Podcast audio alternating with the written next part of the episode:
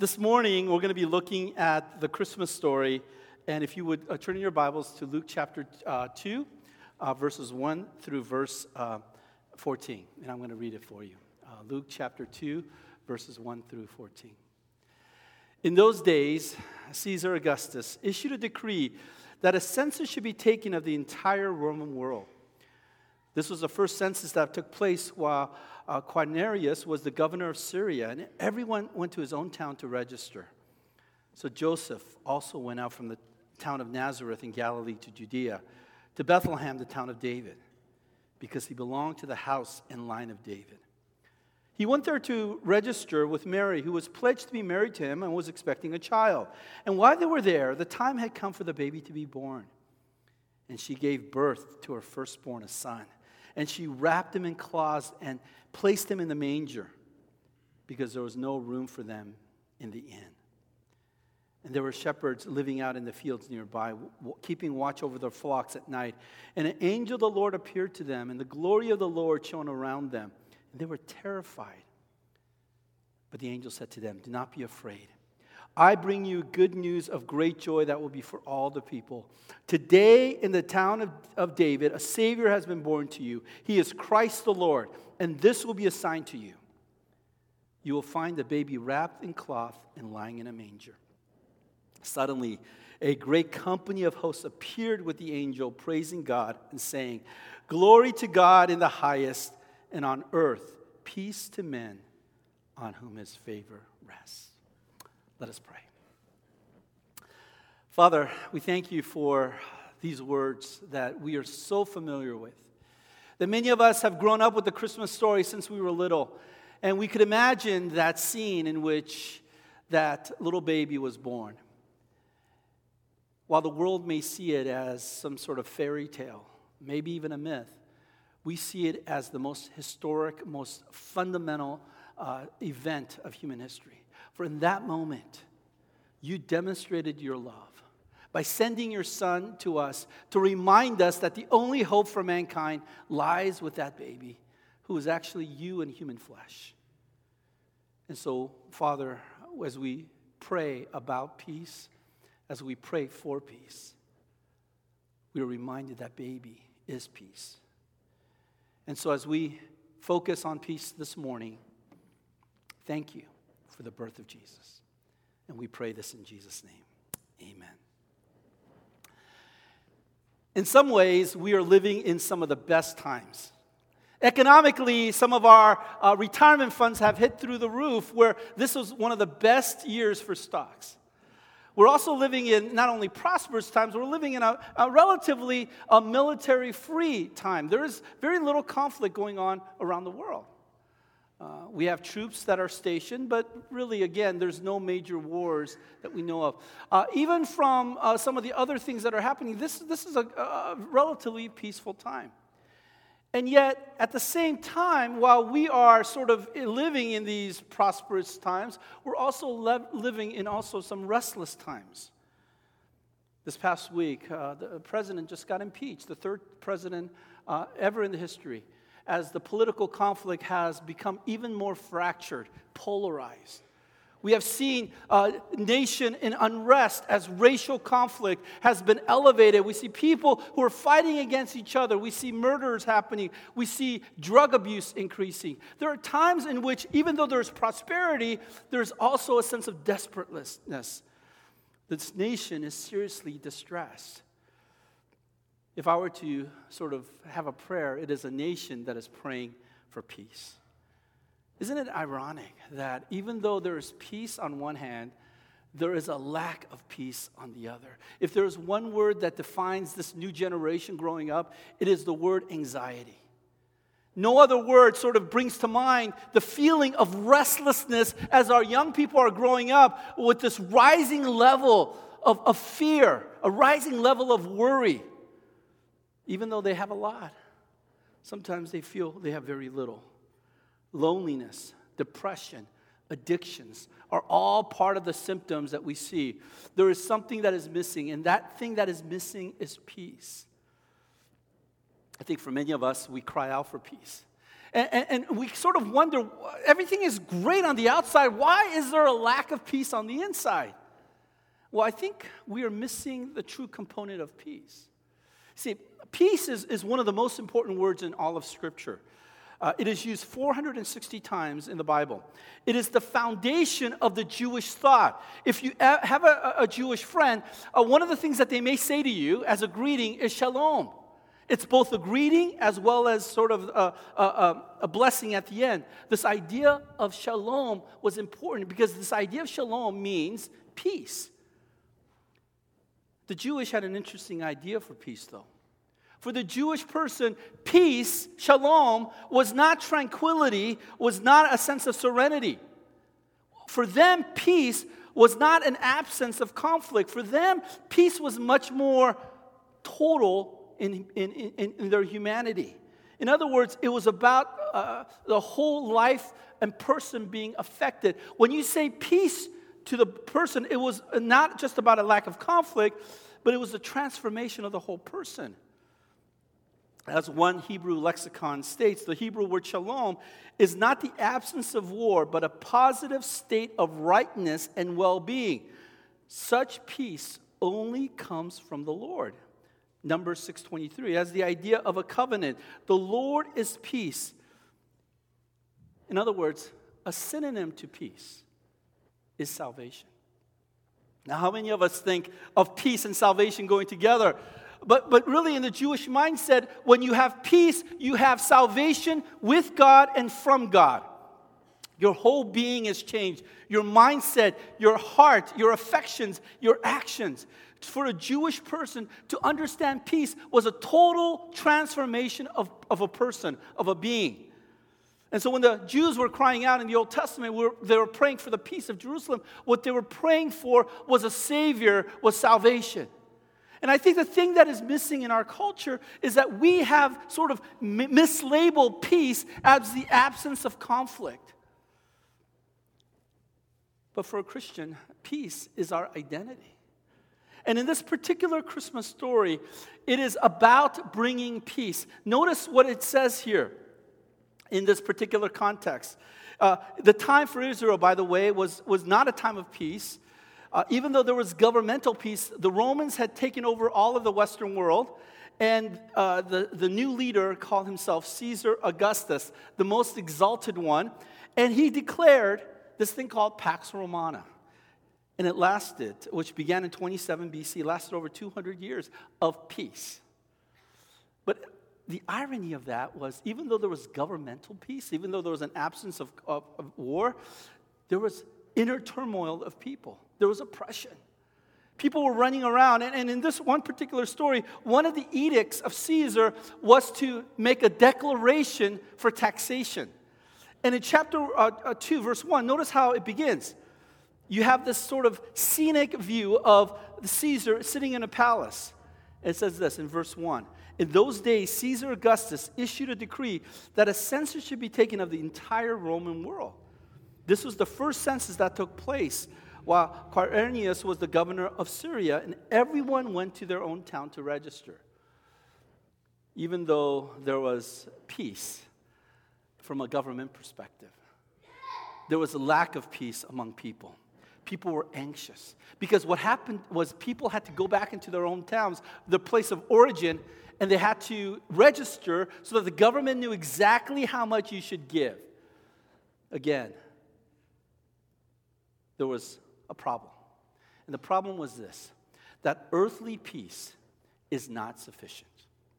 You know, when we talk about peace, that Caesar Augustus gave us peace to the world. But what he didn't give was the peace of mind and the peace of heart. One Stoic philosopher, Epictetus, said this, that while the emperor may give peace from war on land and sea, he is unable to give peace from passion, grief, and envy. He cannot give peace of heart, for which many yearn for more than outward peace. If you think about it, what's more important? External peace or internal peace? Why is there such a rise of suicides among the young? It's not because they don't live in nice houses or because they don't have things in their room. They all have smartphones. They have an internet. They probably have a computer. But a lot of times these kids from highly affluent homes take their lives because there's something deeply missing in their being. This lack of peace. See, earthly peace basically says to us that no matter economically or even socially, hey, you could have whatever you want. And the irony is this, that the more we get for what we want, the less satisfied we become. One person said this, people search for peace in all the wrong places. Let me ask you, what's your definition of peace? What's your ideal image of peace? It's funny, when they asked this survey among some people, this is the image that they had. And many of us have the same image. What is peace? Well, peace to me would be getting rid of, just getting away from people, sitting on an island, sitting on the beach with waves coming in, sunshine, palm trees in the air, and just not having a worry in the world. And for many of us, we think that that's what peace is, getting away from something. But the reality is getting away from something may actually lead you to something even worse. For example, there's a true story about a retired couple who were afraid of a nuclear war. So they took a serious study of all the inhabited places on the globe. Their goal was to determine where in the world would be a place where would be least affected by nuclear war, a place of ultimate security. So they studied and traveled and studied, and finally they found this place, an island off the coast of Argentina called Falkland Islands. Well, for those of you who know history, back in the 80s, Falkland Islands was nearly inhabited. But something happened, that there were two countries fighting for that piece of island. It was Great Britain as well as Argentina. They started warring on that island. The irony is these people were looking for peace. They were running away, but instead they went right into conflict. So here's the reality of why we can't have peace on this earth. Is because deep in our hearts, we were not meant to be temporal beings. We were not meant to satisfy our urges. And thinking that those things that we satisfy will bring us peace actually leads to more distress. In a book by St. Augustine called The City of God, he makes this sort of statement in which he talks about whereby peace comes from in human society. He says this, the whole use then of things temporal has a reference to this result of earthly peace and earthly community, while the city of God is connected to eternal peace. And therefore, if we were irrational animals, we should desire nothing beyond the proper arrangement of parts and satisfaction of appetites. Nothing, therefore, but bodily comfort and the abundance of pleasure. He's saying this, if all we were are animals, if all we were are temporal people, then all we would need is to satisfy our earthly urges. And as long as we satisfy those earthly urges, then we will be living in peace. But the Bible says something different. That we are not temporal beings. We are eternal beings created in the image of God. The reason that we can't have peace with the things around us is because those things around us do not satisfy the eternal desire of our hearts. The temporal things are only substitutes for something that is eternal. And because we yearn for something that is eternal, we cannot have peace. So St. Augustine later says this, that our hearts are restless until we find our rest in God. The reason we can never have earthly peace is because unless we have an eternal peace, that earthly peace is not sufficient. But the second thing is this, that peace is not a process.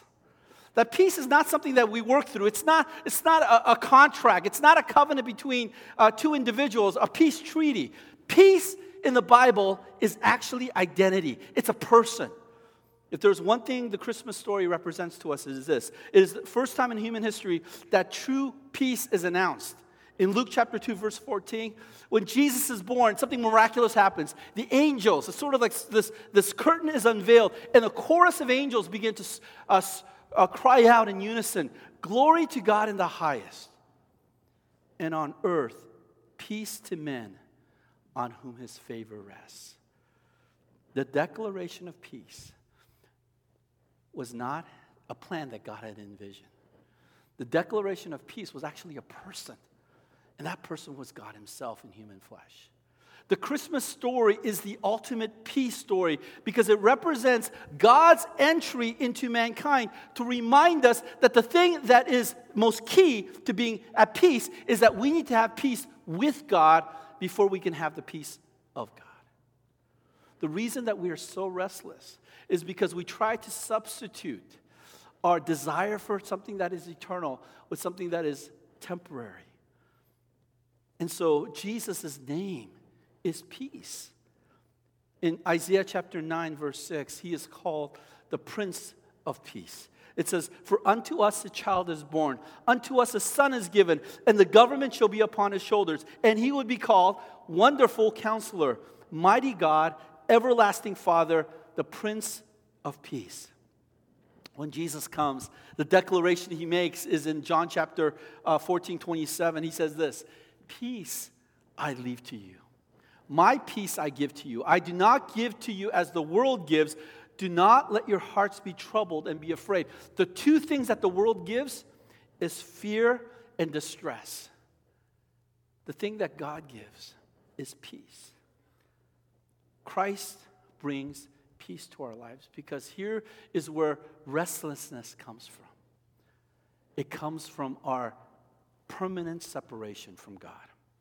Ephesians chapter 2, verse 14 to 16 says this, "For he himself is our peace, who has made two one and has destroyed the barrier, the dividing wall of hostility, by abolishing in his flesh with the commandments and regulations." What Jesus does is this, that he came so that he can remove the barrier that humanity has regarding peace. The reason there is no peace or goodwill is because the enemy is not each other. The enemy for mankind is God. And unless that sort of reconciliation between man and God takes place, there can never be true peace. And here's the thing, that's what Jesus does. Jesus, in God in human flesh, comes down, becomes like us, to demonstrate to us what true peace looks like. Jesus is what we would call the peace child. There was actually a true story that happened in Indonesia, in one of the small islands. There was a headhunting tribe called Sawi tribe. And a man named Don Richardson went over to Indonesia, and he was trying to bring the gospel to this cannibalistic tribe.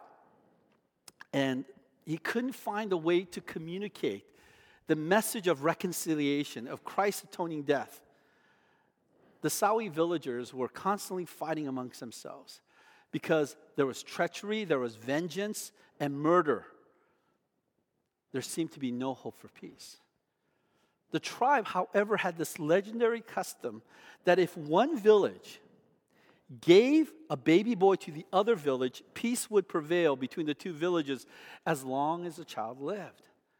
That baby was called the peace child.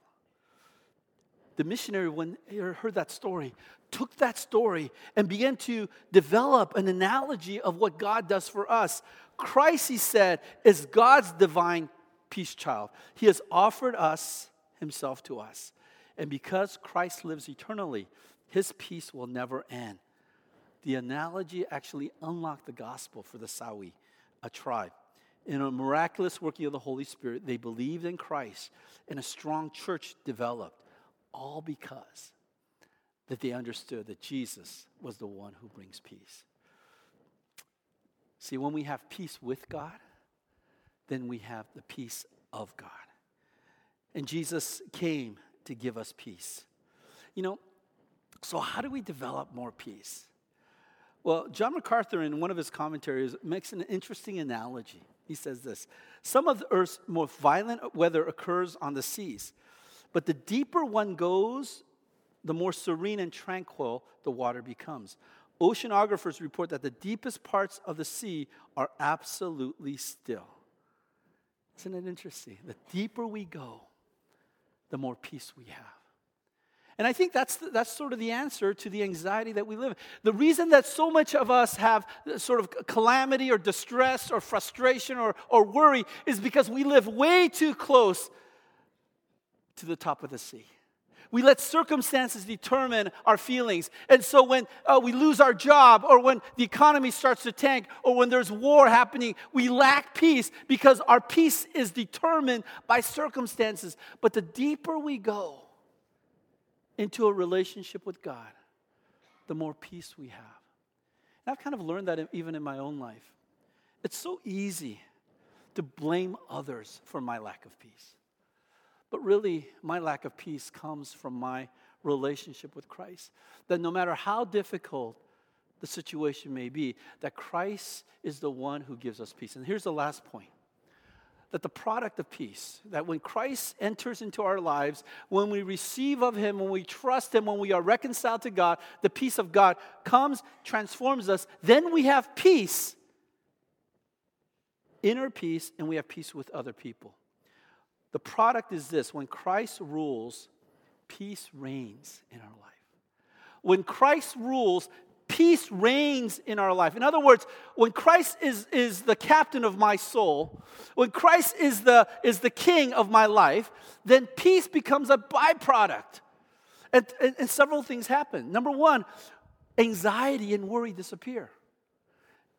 Philippians 4, 6, and 7 says, "Do not be anxious about anything, but everything by prayer and petition with thanksgiving, present your requests to God. And the peace of God, which transcends all understanding, will guard your hearts and minds in Christ Jesus." Here's the thing that God says.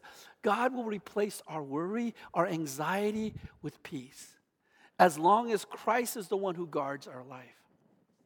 I grew up, if there's one sin that I'm prone to commit, I think many of you can identify with this sin, is the sin of worry. And worry at its essence is a lack of trust in God's sovereignty. When we worry, we are not trusting in God's future. We are sort of trying to determine our own future. And here's one thing I've realized. The more we try to control our lives, the more our lives become out of control. Because ultimately, we can't control what's going to happen. I have no idea what 2020 is going to be like. I have no idea whether the stock market is going to go from its ultimate high to its ultimate end.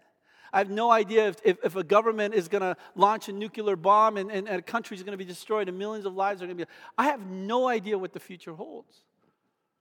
But I do know who holds the future. And my peace comes not by the circumstances of life. My peace comes because Christ reigns and He takes away the worry and anxiety. But the second thing that happens when we have peace is that we become better people. We have what the Bible describes as a harvest of righteousness. James 3:18 says this: "Peacemakers who sow in peace raise a harvest of righteousness."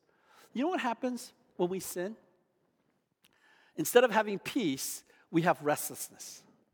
But what happens when Christ reigns our lives? He forgives of our sins, and our hearts become like a harvest that's fertile. And God begins to plant seeds in our life that harvest righteousness, goodness, things like generosity, hospitality, gentleness, kindness.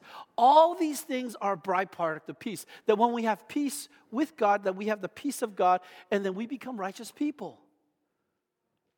The third thing is this: that when Christ's peace reigns, we could have confidence of God's presence in all situations. That we don't have to worry if God is going to abandon us, because God is ever present. 2 Thessalonians 3:16 says, "Now may the God of peace Himself give you peace at all times in every way." And then he says this: "The Lord is with you always." The reason that we can have peace is this: that we're never alone. That God Himself will walk alongside us. And throughout the Bible, one of the things that we are assured of as the people of God, the reason that we can have peace is this: "The Lord is my shepherd, I shall not want. He leads me beside the quiet pastures." The Bible says the Lord will never leave us or forsake us. Knowing that God is on your corner, on your side, gives us peace. That life doesn't have to be a lonely adventure, but it could be an adventure with God alongside of us. But there's a fourth element of peace, is that peace reconciles people together. The fourth element of peace is that when we have peace, guess what happens? There is unity in the church. There's unity in relationships. Ephesians 4:3 says, "Make every effort to keep the unity of the Spirit through the bond of peace." that we're not fighting with God anymore. We don't have to fight with each other anymore. And there's reconciliation that takes place between people, between races, between culture. Instead of having racial strife and trying to sort of claim my rights as an individual, that we give up our rights for the sake of others. We have peace because our identity is not in our race. Our identity is not in our economics. Our identity is not even in our experience. Our identity is in a person who gives us peace.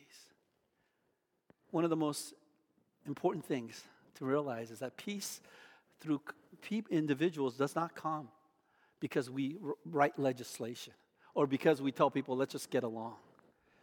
Peace comes because I have peace with God and the peace of God. You know, when I think about the Christmas story, we can only have peace when Christ is the center of our lives. Maybe the reason that your heart is restless, maybe the reason that you struggle with your work, your marriage, your family, is because you're lacking peace. You're lacking a foundation and relationship with God. In John 14:26, Jesus says, "My peace I give to you." But the only way peace can be attained is that it is costly. Peace is not cheap. When God became human flesh, he became vulnerable in that baby. Imagine all the ways God could have come. God could have come in sort of on chariots, riding as an angel, and all the angels could have come and made this declaration that God is coming. But God didn't do that. Instead, he came as a vulnerable baby to grow up with all the aspects of humanity so that he can identify with us, we can identify with him. God experienced everything that humanity experienced. But not only that, he was willing to give up his life for you and me. That true peace is always costly. I think about the story. There was a monk in the 5th century. His name was Telemachus.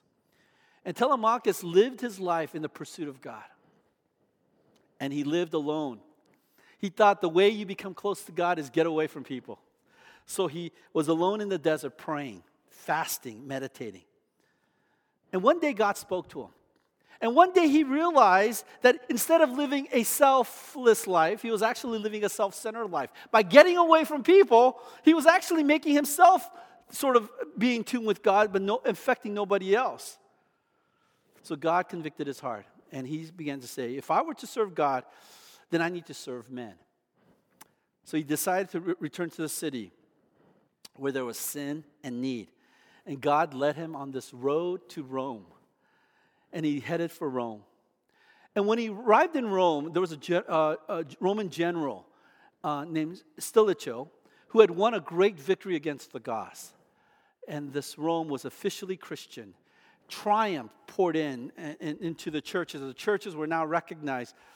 But there was one still pagan practice that still lingered in Christian Rome, and that was the gladiator games. While Christians were not thrown into the lions, prisoners of wars were cast into the arena to fight each other and kill each other. And the spectators roared with blood lust as the gladiators battled. Telemachus happened to arrive on the day of one of these gladiator games. And as people were streaming to the Colosseum, 80,000 people were gathered. They were crying out loud for people to kill each other, people to shed blood. And Telemachus, when he saw what was happening on the Colosseum floor, was in utter shock. This poor monk who wanted to help people started to cry out. He said, in the name of Christ, forbear. In the name of Christ, forbear. And nobody would listen. And so finally he runs down to the stadium floor, gets out of the stadium floor, and starts to yell at the people, in the name of Christ, forbear. You can't do this. Well, people weren't listening to this little monk. So this monk could only do one thing. He can go out and try to keep people from killing themselves. He wanted to be a peacemaker. And he stood before two gladiators who were fighting, and he said, please don't do this. In the name of Christ, forbear. But these gladiators were out to protect their own lives. So one of the gladiators took the sword and actually cut, stabbed, and killed Telemachus. As blood began to flow from his body, as he lay in the sea of blood, The people were in utter shock. For this monk who had been crying out was now dead. Well, historian tells us that the rest of the contests were canceled that day as people began to walk out in silence as this monk laid there, dead. 3 days later, Honorius, the Roman emperor, declared Telemachus a martyr and ended all gladiator contests for the rest of Roman history. Historian Edward Gibbons observed the following. His death was more useful to mankind than his life. He gave up his life for peace. And when Jesus was born, he gave up his life so that we can have peace. And when we trust and believe in Jesus and we are united back with God, then God gives us something that we could never have gotten on our own. He gives us inner peace. He helps us to understand that life is not temporal, but is eternal. He helps us to understand that no matter how difficult our situation is, that God has our life in his control. And because of that, we can have peace. On this Christmas Sunday morning, if you've never made a decision to follow Jesus, the greatest gift that God gives to us is shalom, is peace. And that peace is not wrapped up in a nice little ribbon. That peace is in a person that hung on the cross, that bled and died for you. So that once you believe in him and trust him, and then he resurrected, that life can bring ultimate peace. So if you're struggling with anxiety and worry, restlessness, let's enter 2020 with this hope that Christ is our peace.